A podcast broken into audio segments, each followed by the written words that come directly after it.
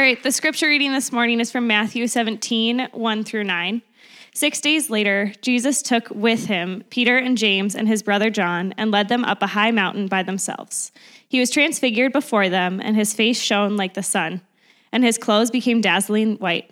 Suddenly there appeared to them Moses and Elijah talking with him. Then Peter said to Jesus, Lord, it is good for us to be here. If you wish, I will make three dwellings here one for you, one for Moses, and one for Elijah.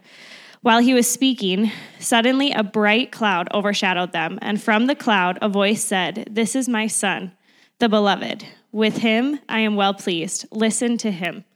When the disciples heard this, they fell to the ground and were overcome by fear. But Jesus came and touched them, saying, Get up and do not be afraid. And when they looked up, they saw no one except Jesus himself alone. As they were coming down the mountain, Jesus ordered them, Tell no one about the vision until after the Son of Man has been raised from the dead. The word of the Lord. Good. Uh, hey, everybody. Um, good morning. This, this message is in honor of Berlin Hayes, Haynes because it's her birthday today. And so we're just so excited. We're here to celebrate you and the gift you are to the world, Berlin. So um, super fun. This is a, a, a bit of a family that likes to celebrate, I can tell, which is just a gift because I feel like churches in our country are just so boring most of the time. And so uh, what a cool thing to be in a room where people enjoy each other and where we can be informal and let our hair down uh, a bit. So feel free to do that with me. I'm probably going to do that with you uh, this morning. And here's why. Um, have you ever traveled to speak somewhere? Uh, where you have something kind of in mind around what it is that you want to communicate. Then you wake up the morning that you're supposed to communicate, and you're like, ah, man, there's something different. You know, you know what I'm saying? And so, like the last time you traveled and spoke, right? And so, uh, so, so this morning so this morning I got up and I had one of those feelings like, I don't know. I mean, you come in with a thought and there's something different going on in the space, right? And so I went to this place called Caribou Coffee, and um, apparently it's a it's a local uh, it's a, maybe it's a chain, right? There's several of them, and and I went to Caribou and and um, and I just you know, like I get the opportunity to travel a lot and talk about peacemaking and conflict transformation and how do we integrate our faith into real life as citizens of this country and how do we do that especially right now? And i get to talk about immigration and refugees and muslim and christian and jewish relationships and i get to talk about all these things. Um, and sometimes i'm pigeonholed into someone who is like uh, exclusively a peacemaker or exclusively a trainer or so on and so forth. But i am first and foremost a follower of jesus and, um, and my emphasis is not peacemaking my emphasis is jesus. And from my perspective when we we follow Jesus, our lives look like peacemakers and restoration springs to life. And, um, and if ever there's a moment uh, where like restoration, right, is needed in our world, is right now. And the watching world is desperate to know if the people who say they admire Jesus are actually going to follow him, you know? So this is what I'm thinking about when I woke up this morning. And so I went to Caribou and uh, and and um, and started to audit my Jesus. And so I want to talk a little bit about the Jesus I follow. Does this, is this broken? What do I do?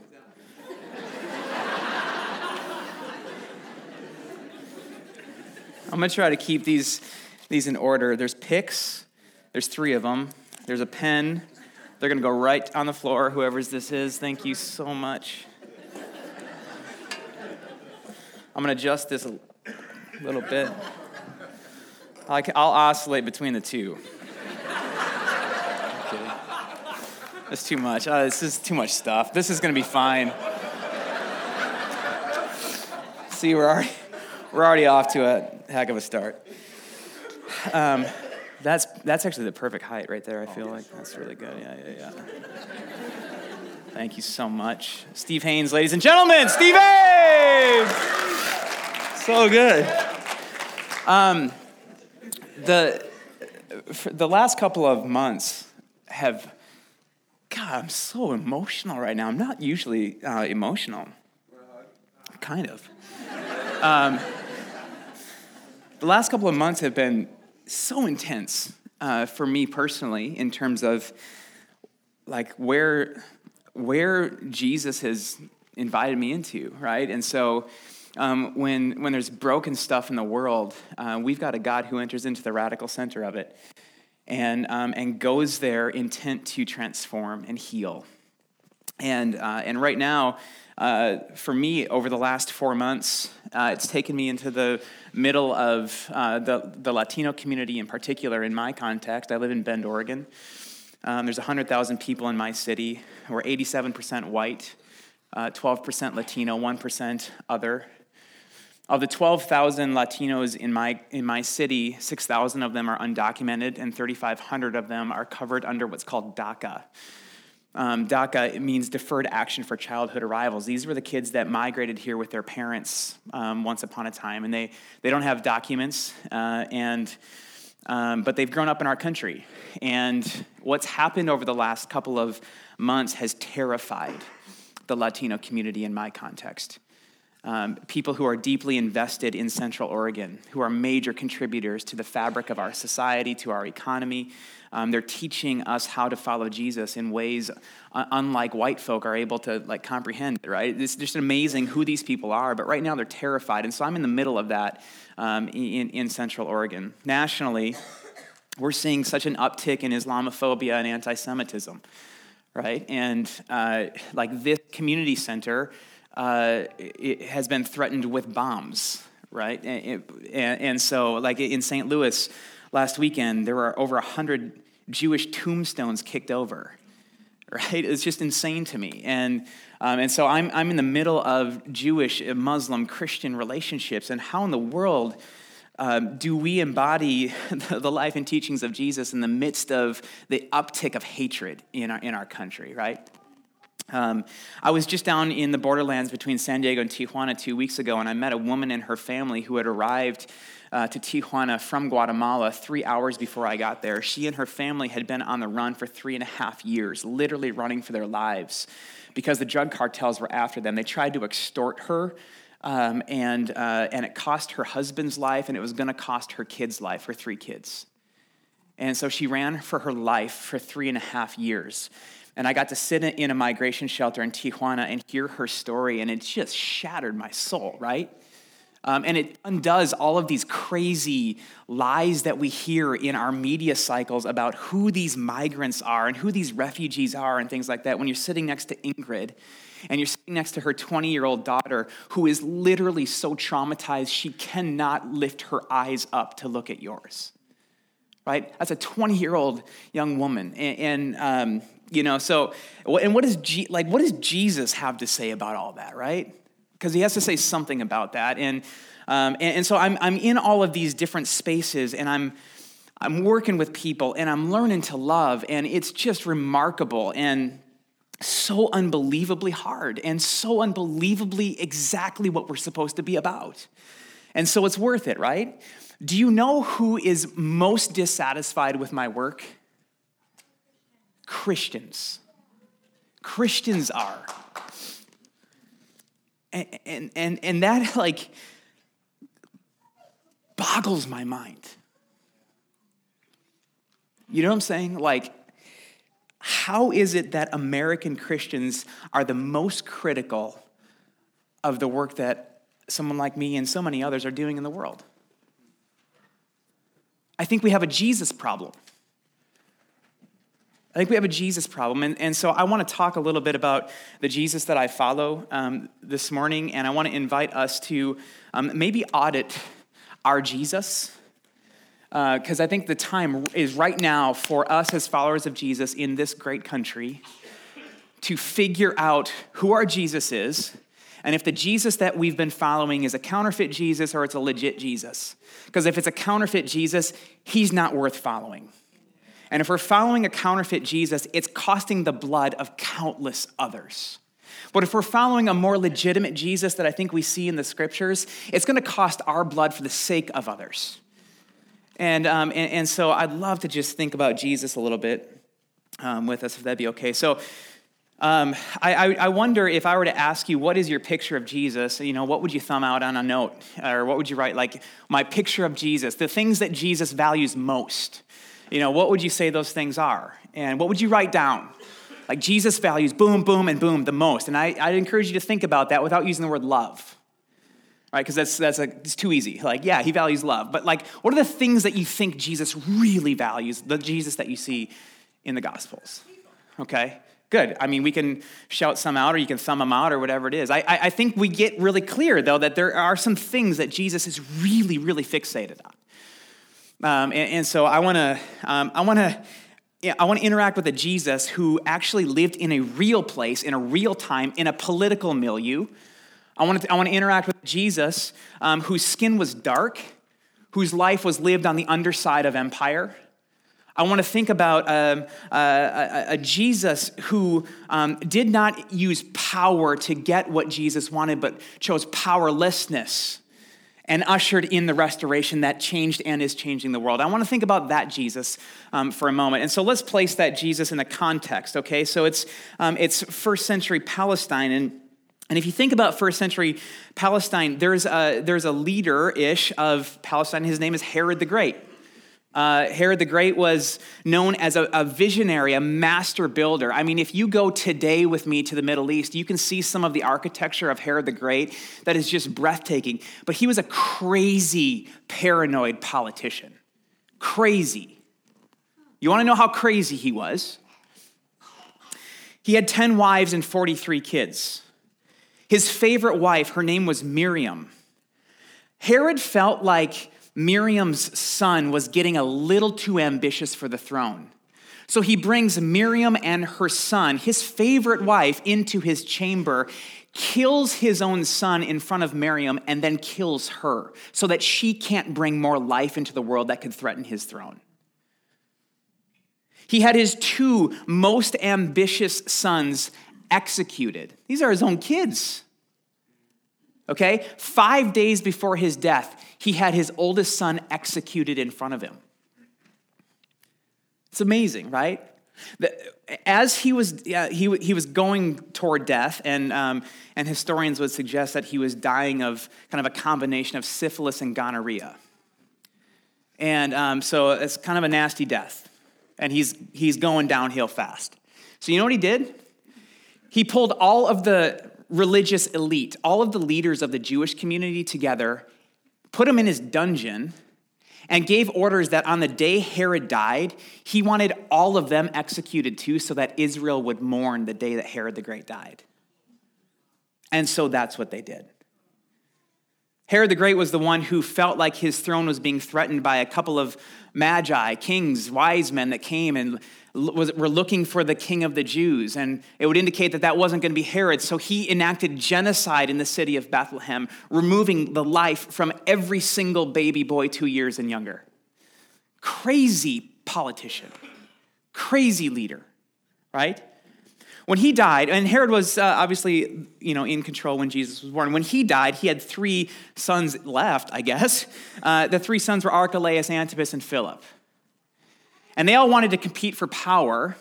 But what they decided is we're going to go over to Rome and we're going to ask Caesar if we can't divide up the land. So there was like the northern region, the central region, and the southern region. And so Caesar said, I'm going to put I'm going to put Antipas up north. I'm going to put Archelaus in the center where Jerusalem is. I'm going to put Philip down south. Okay, so now you have three kind of mini me kings uh, ruling in Israel when Jesus was, uh, was on the scene. And, um, and so, like, this is the world into which Jesus enters. So, when God put flesh on and came into the neighborhood, it was an incredibly corrupt, unjust, racist, occupied space under the leadership of crazy people. All right? Now, listen to this Luke chapter 3. Uh, listen, in the in verse 1, in the 15th year of the reign of the emperor Tiberius, when Pontius Pilate was governor of Judea, he's the Roman guy who's in, in charge. Um, Herod Antipas was ruler of Galilee, and his brother Philip, ruler of the region of Iturea and Trachonitis, and Lysanias, ruler of Abilene. During the high priesthood of Annas and Caiaphas, the word of God came to John, son of Zechariah, in the wilderness fascinating that when Luke is actually setting the scene um, into which Jesus is about to enter, and in this moment, he lays out all of the power structure from the emperor, from the Caesar, all the way down to like the, the, the, best of the best, the super religious, the people who enacted this, this religious system for, um, for the people of Israel. So Luke lays it all out. And isn't it something that when the word of the Lord comes, it doesn't come to anybody in the power structure, it comes to a nobody. It comes to like a, a, a, a locust eating, rag wearing hermit in the desert. Why? Because when God shows up, God flips everything upside down. The power structures are interrupted. God is not in any way, shape, or form bound by the crazy systems that we want to put in play. When the word of the Lord came, it came to a nobody, right? Awesome. So good. So John the Baptist is on the underside of, of power. Look, look how John the Baptist begins to position himself in, in this space. Verses 18 and 19. So, with many other exhortations, John the Baptist proclaimed the good news to the people. What's the good news? Well, the good news is that God's put flesh on and is here now.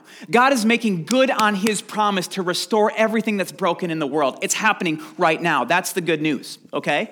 So John the Baptist is proclaiming this, but Herod, the ruler who had been rebuked by John the Baptist because of Herodias, his brother's wife, and because of all the evil things that Herod had done, added to them all of this by shutting up John in prison. And so you have Herod Antipas, who is like the powerful person in the space.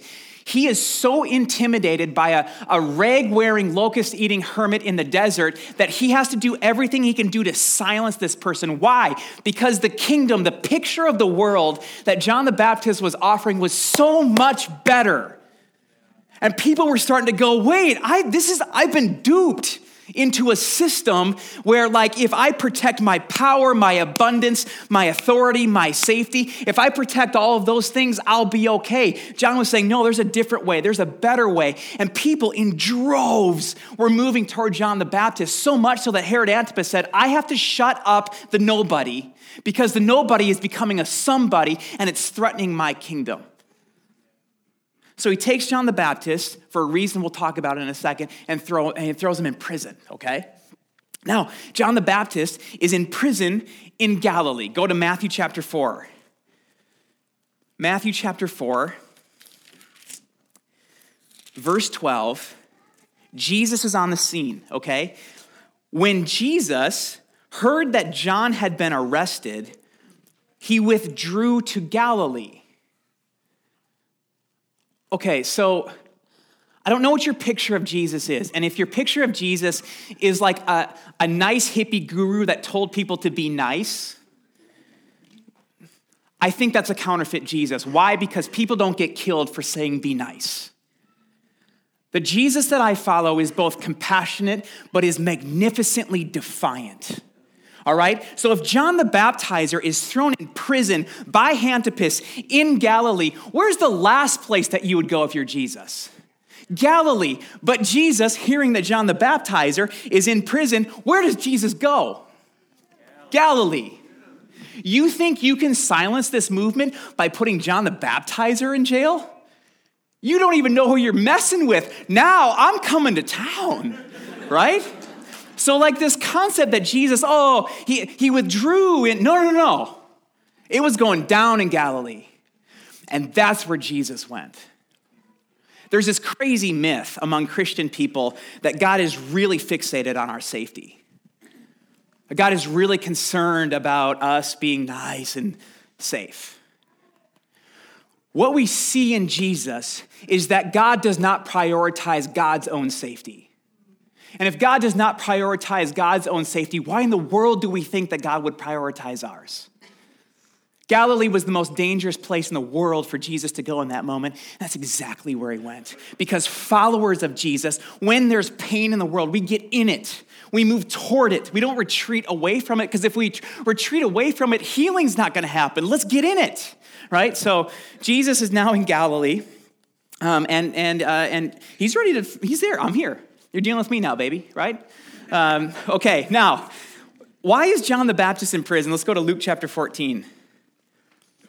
Luke chapter 14.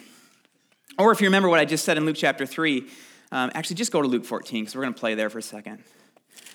Um, in, in Luke chapter 3, uh, 18 and 19, what I just got done reading, um, uh, Herod Antipas had put John the Baptist in jail uh, because, because John the Baptist had some things to say about Antipas's love life.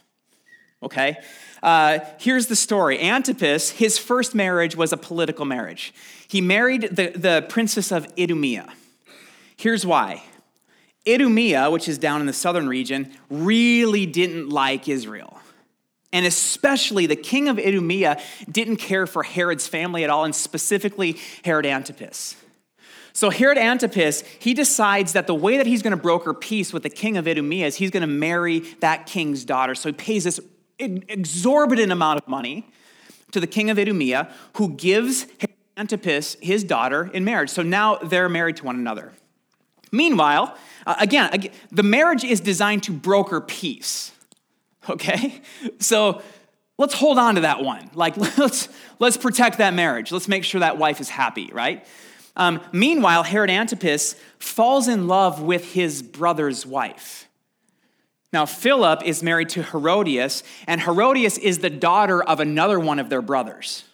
Okay? So now Antipas falls in love with Herodias and takes her as his wife. So now Philip and Antipas aren't seen eye to eye anymore, right? So also get this, get this straight. When Antipas takes Herodias as his wife, she becomes like his what? Wife and niece and ex sister in law, okay? A little dysfunctional, right? So, like now you have you have this crazy thing that's going on.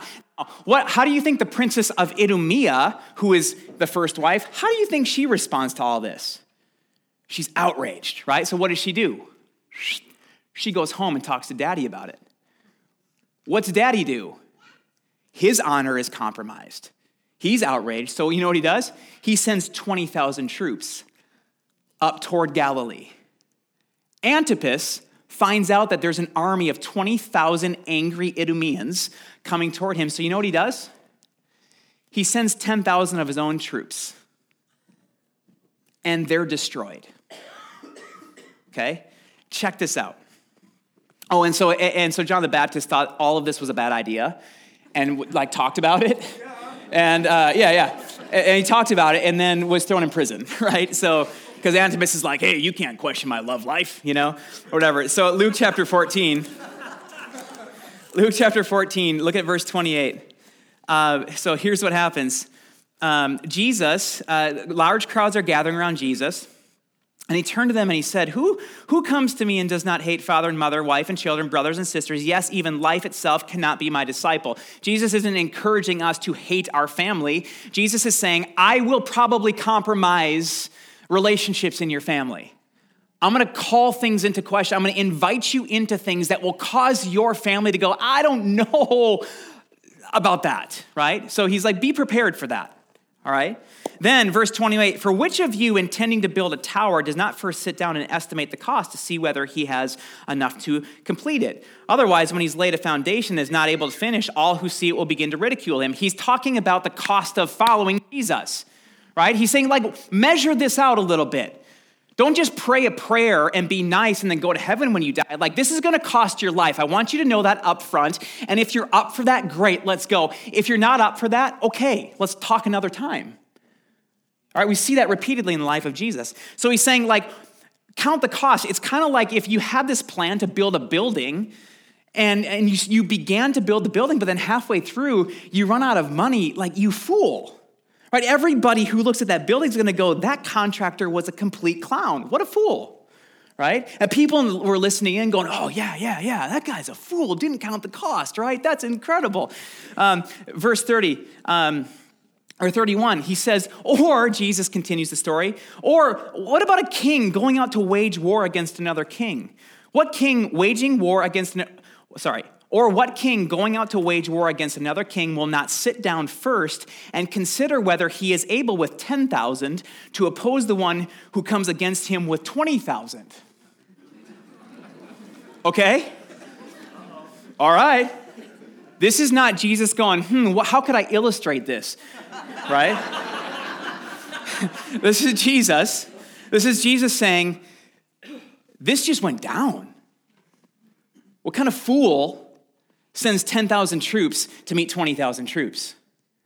So you can imagine the people going, Yeah, yeah, the building analogy. Yeah, Jesus, I get it, I get it, I get it. And then when he goes, Or what king sends 10,000 to face 20,000? I bet you people went, Yeah. you know, like, not only are we talking current events, but Jesus, if you keep talking like that, you're going to get in trouble. You're going to get in trouble. Like, you don't have the option to defy the system if you want to hold on to your life long. All right? So, like this magnificent defiance of Jesus. And so, if you want to talk to me about how Jesus didn't get political, let's talk about Luke 14 all right? Jesus wasn't partisan, but he was remarkably political. Why? Because Jesus stood adamantly opposed to every and any system, political or religious, that oppressed people, that compromised the dignity and equality of every image bearer on the planet. He stood defiantly opposed to anything that did not look like the kingdom of God. And if that's political, or if you call that not, that's political, right? And, and so, anyway, brief commercial. So Jesus, Jesus, um, so John the Baptist, right? He's still in prison, and Jesus is spouting this stuff off in Galilee. And, uh, and John the Baptist starts to get confused, right? Like, if I'm, the, if I'm the cousin of the Messiah, why am I still in prison? That's a legitimate question, right? And so, like, um, so John the Baptist somehow finds a way to get some of his people to Jesus to ask him, "Hey, John the Baptist is kind of wondering when you're going to set him free, right? Because if you're if you're the Messiah, you're here to like set captives free, right? And yeah, help help me help a brother out, right? So Luke Luke chapter seven. Luke chapter 7, Jesus says, if you read, if you read Luke chapter 7, Jesus basically says, You go tell John, so, so John the Baptist, who once upon a time saw Jesus walking down to the Jordan and with crystal clarity said, Behold, that's the Lamb of God. That's the one that, that's the one that's been promised. That's the one I've been talking about. John the Baptizer is crystal clear on who Jesus is in that moment. And now, because his circumstances have really changed and they're not getting better, he's beginning, beginning to wonder if he was as clear as he was on Jesus. Is that ever happened for you? Right? When things are going well, we can be really clear on Jesus, and then suddenly our circumstances change, and I'm like, gosh, I don't know if Jesus is really that good. That's what's going on for the baptizer, right? And so he sends his entourage out, and he wants to know, are you who I thought you were? And Jesus' response in Luke chapter 7 is, You go tell John that the, that, the blind are receiving sight that the captives are being set free, that the lame, that the lame are walking. How would John have understood that? He would have understood that through the lenses of his scriptures that indicate that when the Messiah shows up, broken stuff gets fixed. And so Jesus doesn't say, Yeah, and let him know I'm going to set him free. Jesus says, Let him know that I am who he thinks I am. Okay?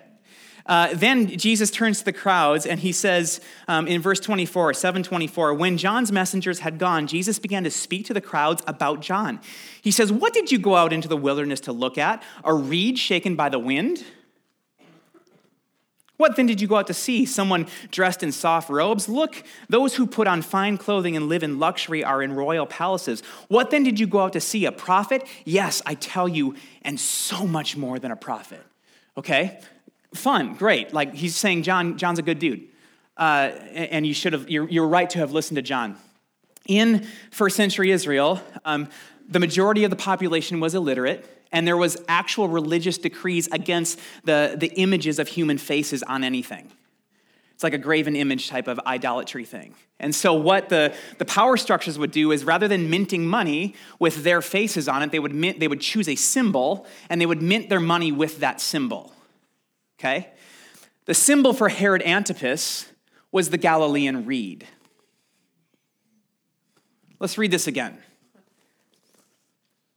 What did you go out into the wilderness to look at? A reed shaken by the wind? What then did you go out to see? Someone dressed in soft robes?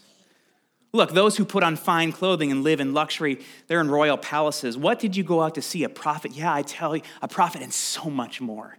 Did you go out to the wilderness to see someone who has no character, a reed shaken by the wind? A power structure that is meaningless? Did you go, or did you go out to see something bigger and better? Yeah, that's what you went out to see. Magnificently defiant. This is the Jesus that we follow, right? Amen. Amazing. It started to inspire courage in people. When Jesus talked this way, all of a sudden people started going, Whoa, I can speak truth to power too and call people to a better way, right? And so look at uh, Luke chapter 8, 1 through 3. Soon afterwards, Jesus went through the cities and villages proclaiming and bringing the good news of the kingdom of God. And the 12 were with him, as well as some women who had been cured of evil spirits and infirmities. Mary, called Magdalene, from whom seven demons had gone out, and Joanna, the wife of Herod's steward, Chuza, and Susanna, and many others who provoked them out of their resources. So there's an entourage following Jesus a chunk of them are remarkably courageous women who are literally funding Jesus' ministry. Now, do you see who's in that list of donors? A woman named Joanna, the wife of Chuza. Chuza is the manager of all of Herod Antipas's estate. Okay? Think about that. If you if you were to look at Jesus' list of primary donors, Herod Antipas would be in like the Golden Eagle Club. right? So, like, it's as though God is looking down saying, My son needs some funding for kingdom to come. I'll redistribute it from Herod Antipas. okay? But think about this. What do you think is the Jesus that Joanna followed? What's the image? What did the Jesus that Joanna followed value?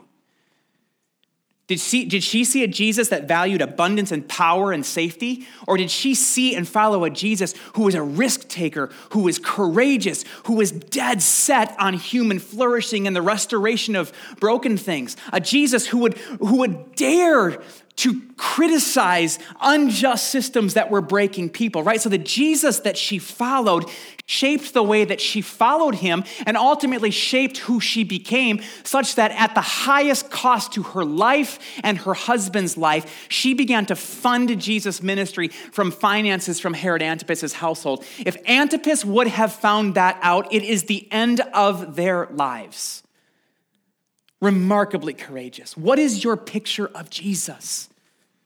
Is he a docile, safe, fun buddy Christ? Or is he both compassionate and defiantly, excuse me, magnificently defiant? One final image. Go with me to Luke chapter 13. Luke chapter 13.